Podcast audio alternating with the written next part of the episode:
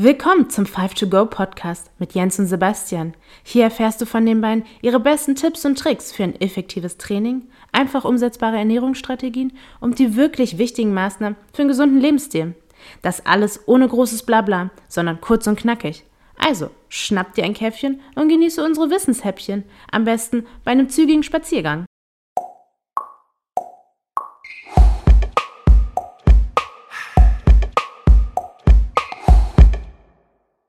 Ja, hallo und willkommen zurück beim 5 to Go Podcast. Basti, mein Lieber, sei gegrüßt. Geht's dir gut? Grüß dich, mir geht's sehr gut, ja. Und selbst? Wenn ich deine Stimme höre, dann geht's mir doch immer gut. So soll es sein. Danke, danke. Basti, ich habe direkt eine Frage an dich. Trainierst du eigentlich lieber mit Männern oder mit Frauen? Oh, das ist eine schwierige Frage. Es kommt darauf an. also generell trainiere ich äh, sehr gerne mit Menschen, lieber mit Erwachsenen als mit Kindern. Das kann ich unterscheiden. Aber äh, ich trainiere gern mit, mit Frauen und Männern. Da die Mischung macht, sage ich mal.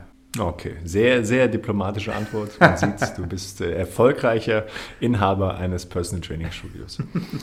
Du, aber ich frage deshalb so interessiert, denn ich habe eine spannende Hörerfrage und die will ich dir jetzt einmal vorspielen. Guten Tag Basti, guten Tag Jens.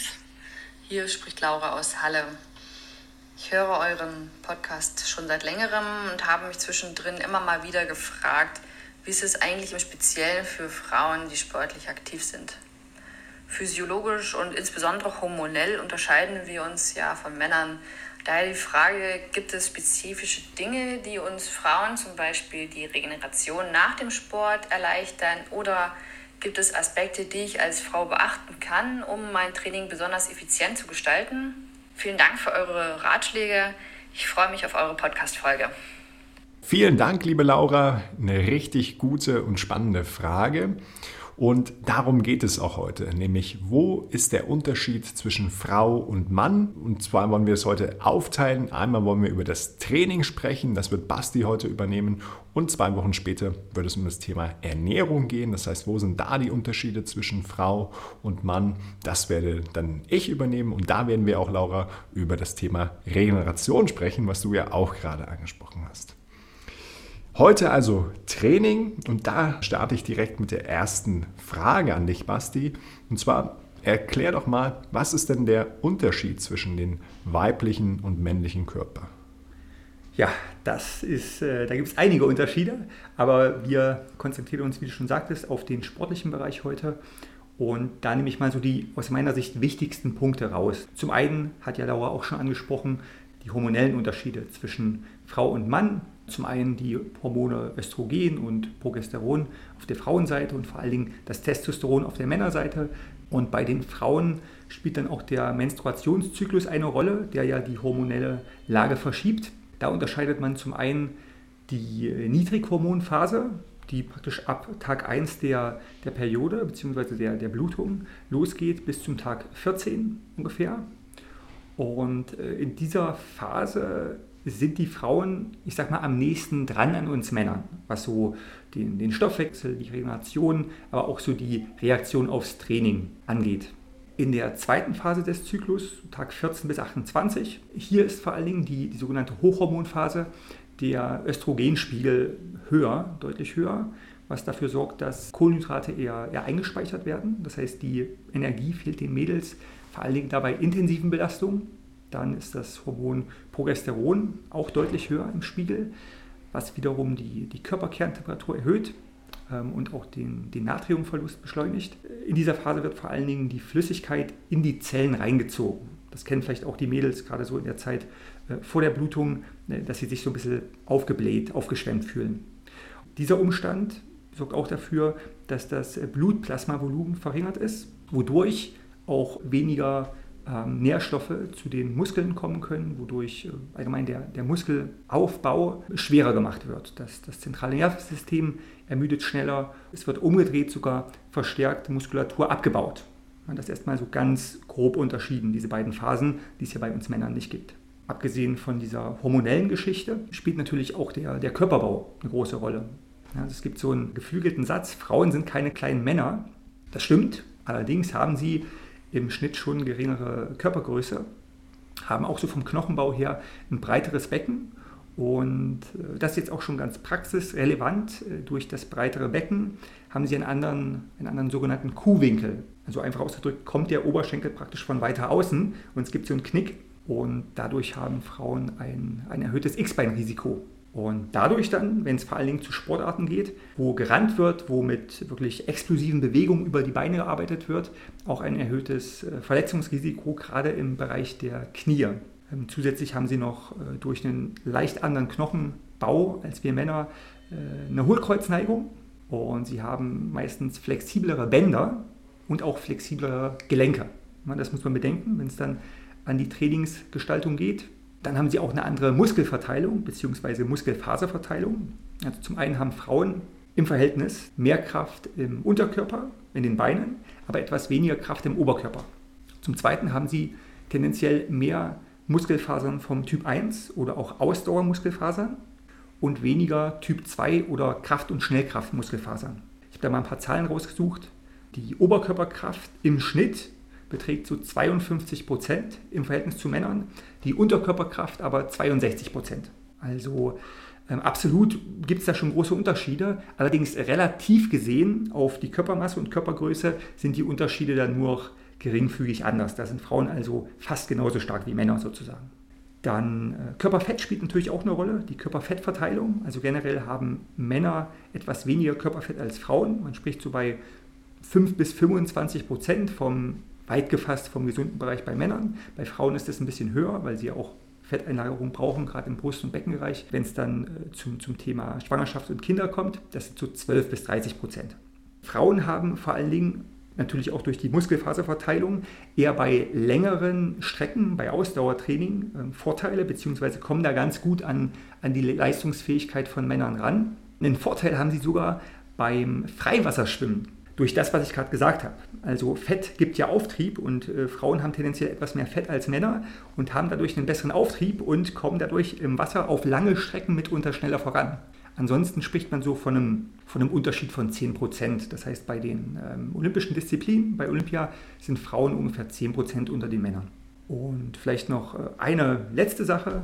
Es gäbe, wie gesagt, noch viel mehr, aber hinsichtlich äh, Stoffwechsel und Verwertung von Fett und Kohlenhydraten, da ist es so, dass Frauen beim Training eher Fett verstoffwechseln und Männer beim Training eher Kohlenhydrate. Allerdings dreht sich das in der Regenerationsphase nach dem Training um. Es gibt ja diesen sogenannten Nachbrenneffekt, wo man sagt, äh, man kann bis zu ja, über 20 Stunden noch vermehrt äh, Fett verbrennen durch einen hohen Trainingsreiz. Das gilt allerdings eher für Männer. Da geht es wirklich in die Fettverbrennung bis, äh, bis zu über 20 Stunden. Bei Frauen nimmt es dann allerdings nach drei Stunden schon stark ab und die verstoffwechseln eher, eher Kohlenhydrate. Ja, vielleicht noch ein letzter Punkt. Frauen, äh, aufgrund dessen, was ich auch schon gesagt habe, aufgrund der hormonellen Lage, die schwitzen auch später und schwitzen auch weniger. Das ist, glaube ich, bekannt. Das ist auch so meine Erfahrung äh, aus dem Sport dass ich sozusagen deutlich äh, schneller anfange zu schwitzen als die, die Mädels, mit denen ich trainiere. Allerdings ist Schwitzen ja auch was Gutes. Das heißt, ähm, die Thermoregulation, also den eigenen Körper zu kühlen, fällt den Mädels da auch ein bisschen schwerer als uns Männern. Ja, spannend. Äh, das mit der, der Unterkörperkraft und dem Ausdauertraining äh, ist ja irgendwo ganz spannend, ne? wenn man überlegt, was machen die meisten Frauen gerne. Sie trainieren lieber ihre Beine und gehen irgendwie gerne joggen. Ja? Und gehen gern zum Yogakurs. Ne? Warum? Weil Yoga auch viel mit Beweglichkeit zu tun hat und das ähm, ja, fällt den Mädels leichter. Also auch das ist natürlich jetzt ne, nicht in irgendeiner Weise studienmäßig unterbaut, aber wenn ich mal hin und wieder, nicht so oft, zu einem Yogakurs gehe, dann ist es hier in Berlin immer das Gleiche. Es sind deutlich mehr Mädels am Start und die kriegen das meistens auch besser hin, gerade wenn es um wirklich äh, ja, um Flexibilität oder Mobilität geht. Das, das spiegelt sich eigentlich im Interesse dann auch gewisserweise wieder, das, was ich gerade gesagt habe. Wenn eine Frau dann trainiert, wie sollte sie denn trainieren und was? Erstmal möchte ich auf, auf das Thema Kommunikation eingehen oder so ein bisschen Selbstverständnis beim Training. Wie schon gesagt, gibt es ein paar, ich nenne es jetzt mal Nachteile gegenüber den Männern. Und äh, in der Kommunikation vom, vom Trainer oder von der Trainerin zu der Trainierenden ist es äh, super wichtig, da, da offen zu sein, zum Beispiel sehr offen äh, mit den Zyklusphasen umzugehen. Ja, das heißt, mir sagen meine Kundinnen teilweise auch, hey, hör zu, mir geht es heute nicht so gut, ich kriege meine Tage. Das spielt natürlich dann auch eine Rolle. Ne? Und dementsprechend sollte, sollten die Mädels von sich, sollten aber vor allem auch die Trainer, Trainerinnen von den Mädels nicht immer Höchstleistungen äh, erwarten, weil es einfach manchmal deutlich schwieriger ist. Ne? Wir Männer sind da einfach ein bisschen einfacher gestrickt, sage ich mal. Ja? Also sprich, die Trainingsintensität sollte an die hormonelle Lage und natürlich auch Stimmungslage, was damit alles zu tun hat, äh, angepasst werden. Und da sollte man einfach auch ehrlich äh, zu sich selbst sein. Also sprich, wahrscheinlich ist es in dieser Hochhormonphase schwieriger, ähm, die maximale Leistungsfähigkeit zu bringen. Und in der Niedrighormonphase ist es etwas leichter. Und da kann man ja, wenn man das weiß, wann man in welcher Phase des Zyklus ist, auch seine Trainingsspitzen bzw. Intensitätsspitzen etwas daran anpassen. Das heißt, äh, ja, wenn ich äh, intensive Sessions vorhabe oder auch mal äh, ja, an meine Maximalkraft rangehen möchte beim Krafttraining, dann wahrscheinlich eher in, in den Niedrighormonphasen. Das kann man natürlich auch mit der Ernährung noch etwas unterstützen bzw. ausgleichen, aber dazu wirst du ja dann noch was später sagen in der nächsten Folge. Was ganz genau Ja, äh, was so vom, vom Bewegungsapparat super wichtig ist, ich hatte es ja auch schon gesagt, dass Mädels gerade im Bereich des Unterkörpers da etwas, ich nenne es jetzt einfach mal, instabiler gebaut sind durch diesen Winkel des Oberschenkels zum Unterschenkel und da muss man gegensteuern, was auch super geht. Äh, auch da gibt es äh, Statistiken, gerade bei jungen Sportlerinnen, die haben ein siebenmal höheres Risiko, sich das vordere Kreuzband zu reißen im Verhältnis zu Männern. Und da kann man natürlich dagegen arbeiten, ne, mit stabilisierenden Übungen. Das heißt, äh, vor allen Dingen für die äh, Kniemuskulatur bzw. kniestabilisierende Muskulatur, aber auch für die Rumpfmuskulatur, die da auch eine große Rolle spielt. Das heißt, äh, ganz konkret, es sollten kniestabilisierende Übungen durchgeführt werden.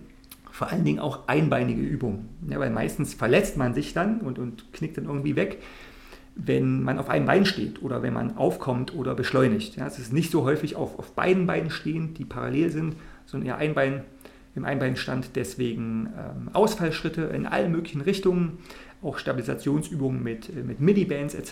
Diesen Bandwalk sind, sind Übungen, die man vielleicht kennt aus, äh, aus dem Fußballbereich. Äh, das sind Sachen, die ich eigentlich bei allen Frauen einsetze im Training. Rumpfkraft gehört auch dazu.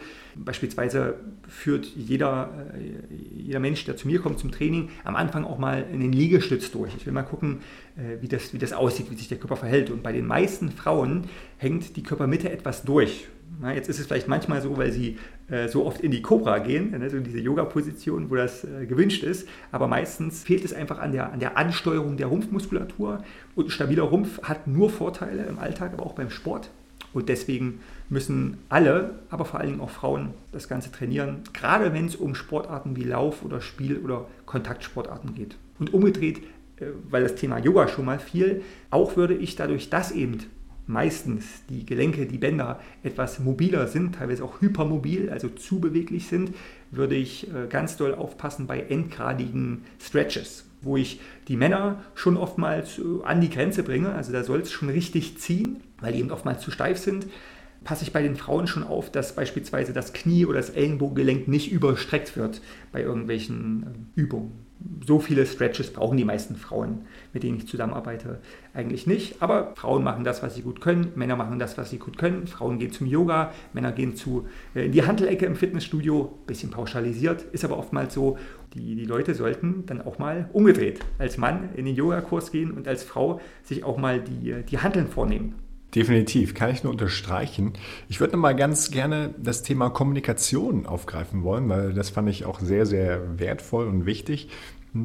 Da meine Zwischenfrage, sprich du machst es wirklich mit jeder Kundin, dass du es darauf abstimmst, in welcher Phase sie sich gerade befindet? Ich sage mal, es kommt darauf an. Also erfahrungsgemäß äh, muss erstmal ein gewisses Vertrauenslevel aufgebaut werden. Ich gehe da immer relativ individuell ran, aber bei den meisten Frauen kommt es auf jeden Fall zur Sprache und, und wird offen diskutiert. Ja, ich meine, es macht ja auch total Sinn, das Training darauf abzustimmen, denn ich habe es äh, am Anfang in meiner Trainerlaufbahn, als ich, ich gebe es äh, ehrlich zu, noch nicht wusste, äh, nämlich dann oftmals erlebt, dass äh, ich Höchstleistung gefordert habe, die Frauen das aber gar nicht konnten, logischerweise, und dann war irgendwie so voll die komische Stimmung auf beiden Seiten. Ich war nicht zufrieden, sie war auch nicht zufrieden und äh, ja, das ist, glaube ich, eine ganz, ganz wichtige äh, Erfahrung, die wir hier auch teilen, falls vielleicht der eine oder andere junge Trainer oder Trainerin äh, sich das gerade anhört. Es kommt natürlich auch darauf an. Jetzt muss ich zugeben, ich arbeite nicht mit Leistungssportlerinnen zusammen, habe ich schon gemacht, aber gerade ist da niemand im, im Kundenkreis. Und da spielt es natürlich noch eine stärkere Rolle. Ne? Also ich gehe selten mit den Frauen, mit denen ich zusammen trainiere, bis an die absolute Schmerzgrenze. Ja, das heißt, äh, meistens ist auch ein anstrengendes Training in einer empfindlichen hormonellen Phase möglich, aber äh, hin und wieder ja, wird es dann eben thematisiert, äh, du hör zu, geht jetzt gerade nicht so, äh, mein Unterleib tut weh oder was auch immer. Und da gehen wir natürlich darauf dann, dann gezielt ein. Ja. Es soll jetzt umgedreht nicht eine Entschuldigung dafür sein, sich gar nicht zu bewegen. Ne? Also es muss nicht immer Krafttraining sein, es muss nicht immer ein anstrengendes Training sein, aber ich sage jetzt mal, in 95% der Fälle tut Bewegung gut. Ja. Egal in welcher Phase des Zyklus man ist. Mhm. Perfekte Überleitung, Basti, denn ich komme direkt zur Frage Nummer drei. Thema Schwangerschaft. Kannst du uns da mal einen Einblick geben? Ähm, sollten, sollte man da überhaupt trainieren? Sollte man nicht trainieren? Und was sollte man machen? Ja, man sollte trainieren, hundertprozentig. Ich denke, da könnte man auch eine eigene Folge drüber machen. Vielleicht machen wir das irgendwann mal. Ähm, aber Training in der Schwangerschaft, also eine regelmäßige Bewegung, sorgt dafür, dass es der Frau und dem Kind besser geht. Das heißt, die Frau hat eine bessere Fitness, sie regeneriert besser und sie wird wahrscheinlich auch weniger Gewicht zunehmen. Also das Gewicht, was man dann nicht unbedingt braucht. Vor allem das Risiko von Schwangerschaftsdiabetes wird verringert und auch von Schwangerschaftsdepressionen. Empfehlung ist, sogar eine Stunde pro Tag in Bewegung zu sein. Was für Bewegung? Es sollte eine Mischung aus Kraft- und Ausdauertraining sein, gemäß den normalen Empfehlungen für, für Frauen und unabhängig von der Schwangerschaft. Allerdings muss hier natürlich die Trainingsintensität an den körperlichen Zustand angepasst werden. Das heißt, Laufen ist erlaubt? Das, was ich früher auch immer im Kopf hatte, dass irgendwie das, der Säugling dann zu doll durchgeschüttelt wird oder so, das, das stimmt nicht. Das Baby ist im Fruchtwasser gut gebettet, das heißt, äh, moderater Lauf geht ein, ein Teil der Schwangerschaft, solange wie es eben auch subjektiv geht. Kontaktsportarten sollten natürlich vermieden werden. Das heißt, äh, Rugby oder Kampfsportarten oder ne, solche Geschichten, das sagt aber schon der gesunde Menschenverstand, dass, ähm, also dass eben kein Risiko entstehen soll, dass die Frau hinfällt und sich irgendwas, vor allen Dingen natürlich den, äh, den Rumpf, den Bauch, den Unterleib stößt oder verletzt. Zumal der, der Körperschwerpunkt ja sich deutlich verändert ne, nach vorne und dadurch die Koordination und Balance ja auch deutlich schwerer wird mit zunehmendem Gewicht. Von daher sind solche Sportarten dann auch überhaupt nicht mehr gut möglich. Ne? Und durch dieses äh, Hormon Relaxin werden die Gelenke und die Bänder ja noch lockerer, als sie so schon sind. Das heißt, die Gefahr, wenn man dann doch mal stolpert oder stürzt, sich wirklich zu verletzen äh, im, im Bereich der Gelenke, die steigt ja noch. Deswegen eher moderate Belastung ohne Sturz oder Risiko anzuecken. Ähm, anaerobes Training, also wirklich sehr, sehr intensives Ausdauertraining, da sollte dann äh, auch aufgehört werden. Äh, man sollte nicht lange die Luft anhalten, um Blutdruckschwankungen zu vermeiden. Und solche Übungen wie, wie Crunches oder Sit-Ups ne, oder allgemein Übungen in Rückenlage sollten ab dem vierten Monat auch unterlassen werden. Ähm, weil da das Risiko entsteht durch den Druck, der dann von oben nach unten geht, dass die Vene zur Gebärmutter äh, abgedrückt wird. Aber wenn, wenn das beachtet wird, dann kann man sich wirklich sehr vielseitig äh, bewegen und sollte das tatsächlich nicht die ganze Zeit machen. Ähm, zumal, ich will es nochmal betonen, auch das Kind durch Bewegung in der Schwangerschaft gestärkt wird. Auch da gibt es Studien, die zeigen, dass äh, das Risiko für Herz-Kreislauf-Krankheiten, Diabetes, Übergewicht auch beim Kind langfristig abnimmt bzw. geringer ist, wenn die Mama äh, Sport gemacht hat in der Schwangerschaft. Und dann natürlich nächstes Thema, auch nach der Schwangerschaft, nach der Entbindung. Rückbildungsgymnastik sollte auf jeden Fall durchgeführt werden und dann auch möglichst schnell wieder in ein moderates, sich langsam steigerndes Training eingestiegen werden. Mhm. Lass uns noch mal kurz über das Thema Krafttraining sprechen, weil hier erlebe ich relativ häufig Folgendes, dass von den Ärzten pauschalisiert wird, ja, sie können sich belasten, aber bitte kein Krafttraining. Mhm. Eventuell hast du es auch schon mal gehört. Deswegen würde ich jetzt hier an der Stelle ganz gerne nochmal drüber sprechen. Ja, du hast ja gerade schon gesagt, Krafttraining ist vollkommen in Ordnung und auch wichtig. Ähm, aber über die Intensitäten, vielleicht kannst du uns da noch ein bisschen was verraten. Ja. Generell Krafttraining und Muskelaufbautraining, also intensives Krafttraining, super wichtig für alle Frauen. Manche haben ein bisschen Angst davor, zu dicke Muskeln zu bekommen, aber das ist bei den wenigsten der Fall. Äh, weil eben die Hormone, dieses Testosteron, ne, was vor allen Dingen für den Muskelaufbau bei uns Männern zuständig ist, das ist einfach nicht, nicht ausreichend da.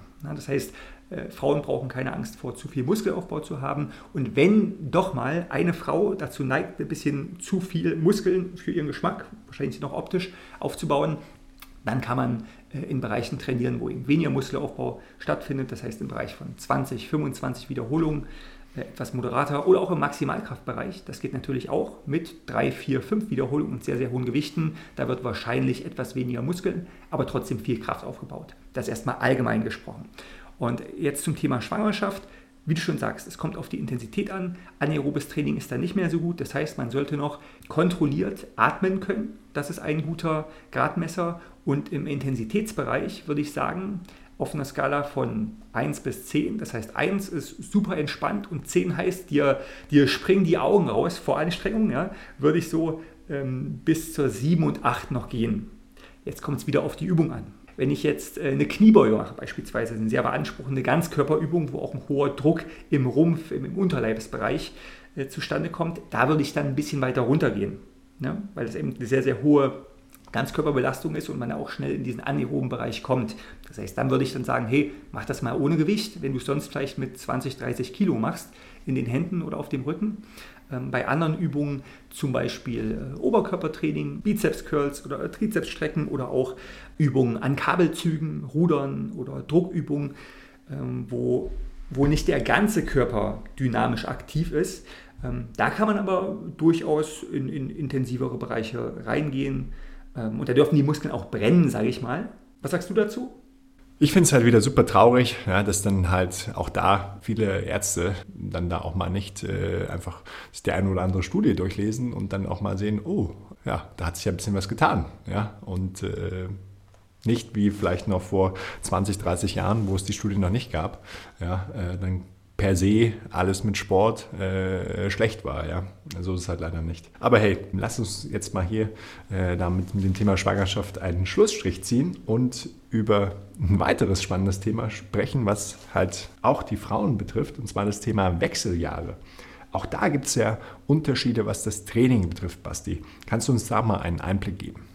Also die Wechseljahre sind ja vor allen Dingen gekennzeichnet durch sich änderte hormonelle Gegebenheiten. Verbunden mit dieser hormonellen Änderung sorgt es vor allen Dingen dafür, dass Muskeln und Knochen verstärkt abgebaut werden, wenn man, wenn man nichts macht. Äh, in den ersten fünf bis sieben Jahren nach dem, dem Beginn der äh, Menopause spricht man von 20 Prozent also 20 Prozent der, des Knochen, der Knochenmasse wird abgebaut. Also sprich 50 Prozent der Frauen, die die Menopause hinter sich haben, brechen sich irgendwann nochmal ihre Knochen, was natürlich eine super hohe Zahl ist. Ja, und das, das muss einfach vermieden werden. Ja, weil je älter man wird, desto höher ist dann wieder das Risiko, äh, Begleiterkrankungen zu haben, von denen man sich vielleicht irgendwann gar nicht mehr erholt. Deswegen, damit die Frauen wirklich langfristig selbstständig und, und, und fit und gesund natürlich in erster Linie sind, muss, muss unbedingt ein Krafttraining und hier würde ich sogar auch sagen, ein intensives Krafttraining gemacht werden. Also sprich, Frauen in der Menopause und danach sollen intensiver trainieren, auch intensives Krafttraining machen, im Gegensatz zu den Schwangeren, jetzt mal zur vorherigen Frage äh, bezogen. Auch das Körperfett verlagert sich dann, wird verstärkt im Bauchraum eingelagert was wieder die Gefahr von Herz-Kreislauf-Krankheiten erhöht. In der Folge zum Thema äh, Fettverbrennung oder Gewichtsabnahme haben wir da schon mal drüber gesprochen. Also vor allem das Fett, das viszerale Fett im Bauchraum ist gefährlich und das wächst sozusagen äh, ab den Wechseljahren.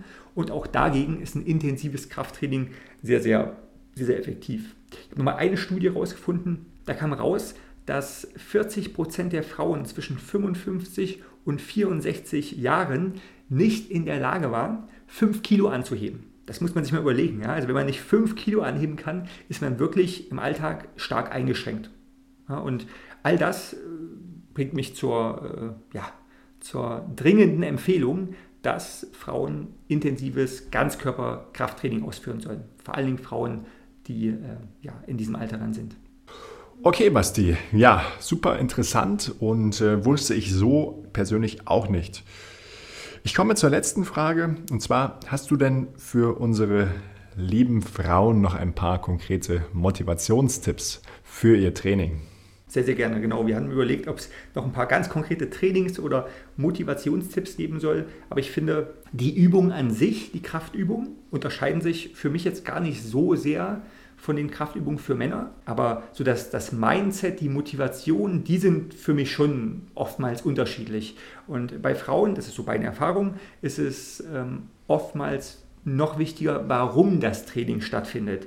Also der, der Hintergrund, der ist für die Mädels oftmals wichtiger und muss dann eben auch klarer sein als bei den, bei den Männern.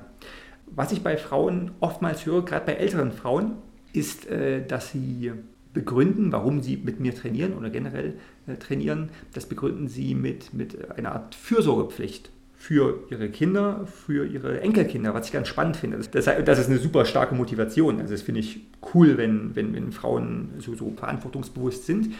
Und es kann natürlich auch irgendeine andere Motivation sein, aber für Frauen vielleicht noch wichtiger als für Männer, sich äh, darüber im Klaren zu sein, warum sie überhaupt regelmäßig trainieren wollen. Ja, und äh, dieser hoffentlich starke, auch emotional aufgeladene Grund, der sorgt dann wahrscheinlich dafür, dass, äh, dass die Mädels am Ball bleiben das Ganze verstärken bzw. erleichtern, kann gerade bei Frauen auch die, äh, die Partnerschaft mit anderen Sporttreibenden, mit dem Partner, mit der Partnerin, mit Freunden. Aber nicht umsonst sind auch die, äh, die Gruppenkurse, gerade in Fitnessstudios, vor allen Dingen mit Frauen belegt. Da zeigt auf jeden Fall meine Erfahrung, dass die Männer eher einzeln trainieren und die Frauen eher in der Gruppe trainieren. Deswegen, ja, Mädels, sucht euch, sucht euch Leute, mit denen ihr trainiert, dann macht es auf jeden Fall mehr Spaß.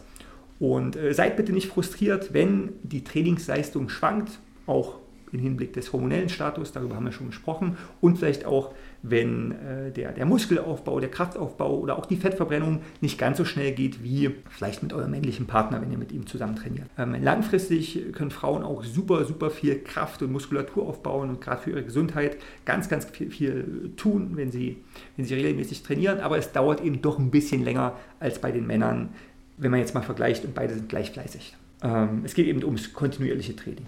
Ne?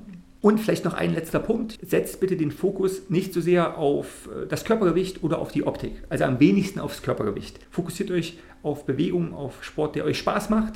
Äh, fokussiert euch darauf, ähm, wie wohl ihr euch beim Training fühlt und auch nach dem Training. Denn da fühlen sich eigentlich alle wohler und ähm, auch auf eure Leistungsfähigkeit. Denn wie schon gesagt, wenn man regelmäßig trainiert, wenn man dranbleibt am Ball, egal ob es jetzt äh, Crossfit oder Yoga oder, oder Volleyball ist, ähm, man wird deutlich besser, man wird deutlich stärker und da sollte der Fokus und dann auch die Befriedigung drin liegen, eher als an irgendwelchen unrealistischen äh, Schönheitsidealen. Okay, Basti, ja, das war doch ein super Schlusswort. Ich würde es jetzt nochmal ganz kurz zusammenfassen wollen. Ja, es gibt Unterschiede zwischen Mann und Frau. Ein ganz, ganz großer und wesentlicher Unterschied ist die hormonelle Ausgangssituation und äh, die sind einfach grundlegend verschieden, äh, was die Hormone betrifft. Und ähm, das hat auch dann wiederum Auswirkungen hinsichtlich der Periode, die es ja beim Mann nun mal nicht gibt. Und da ist es auch wirklich wichtig, das Training dann entsprechend anzupassen. Sprich, ist es auch durchaus mal okay, mit einer geringeren Intensität zu trainieren. Grundsätzlich ist es nie die Überlegung, ob man trainiert oder nicht trainiert, sondern immer welche Intensität. Dann hatte Basti auch noch darüber gesprochen, dass es wichtig ist, gerade in den Wechseljahren ein Krafttraining durchzuführen, aufgrund der erhöhten äh, Sturzgefahr und Verletzungsgefahr. Und du hast auch nochmal das Thema der Kniestabilisation besonders hervorgehoben. Das habe ich auch noch mitgenommen. Habe ich noch was vergessen, Basti? Ach du, da gibt es noch so viele Sachen, aber ich glaube, du hast zwei, drei wichtige Punkte ähm, ja, herausgearbeitet. Und genau, wenn die Mädels noch oder auch die Jungs noch mehr Fragen dazu haben, dann können sie uns ja anschreiben. Okay, Basti, dann danke ich dir für die wirklich klasse Folge. Ja, und wenn auch ihr, wie die Laura, so klasse Fragen an uns habt, dann ja, schickt ihr uns gerne entweder per, per Instagram oder auch äh, WhatsApp, je nachdem, was ihr bevorzugt. Und äh, dann bemühen wir uns, eure Fragen möglichst gut zu beantworten. Genau, so machen wir es. Super, dann sage ich Tschüss für heute und bis zum nächsten Mal. Macht's gut, ciao, ciao.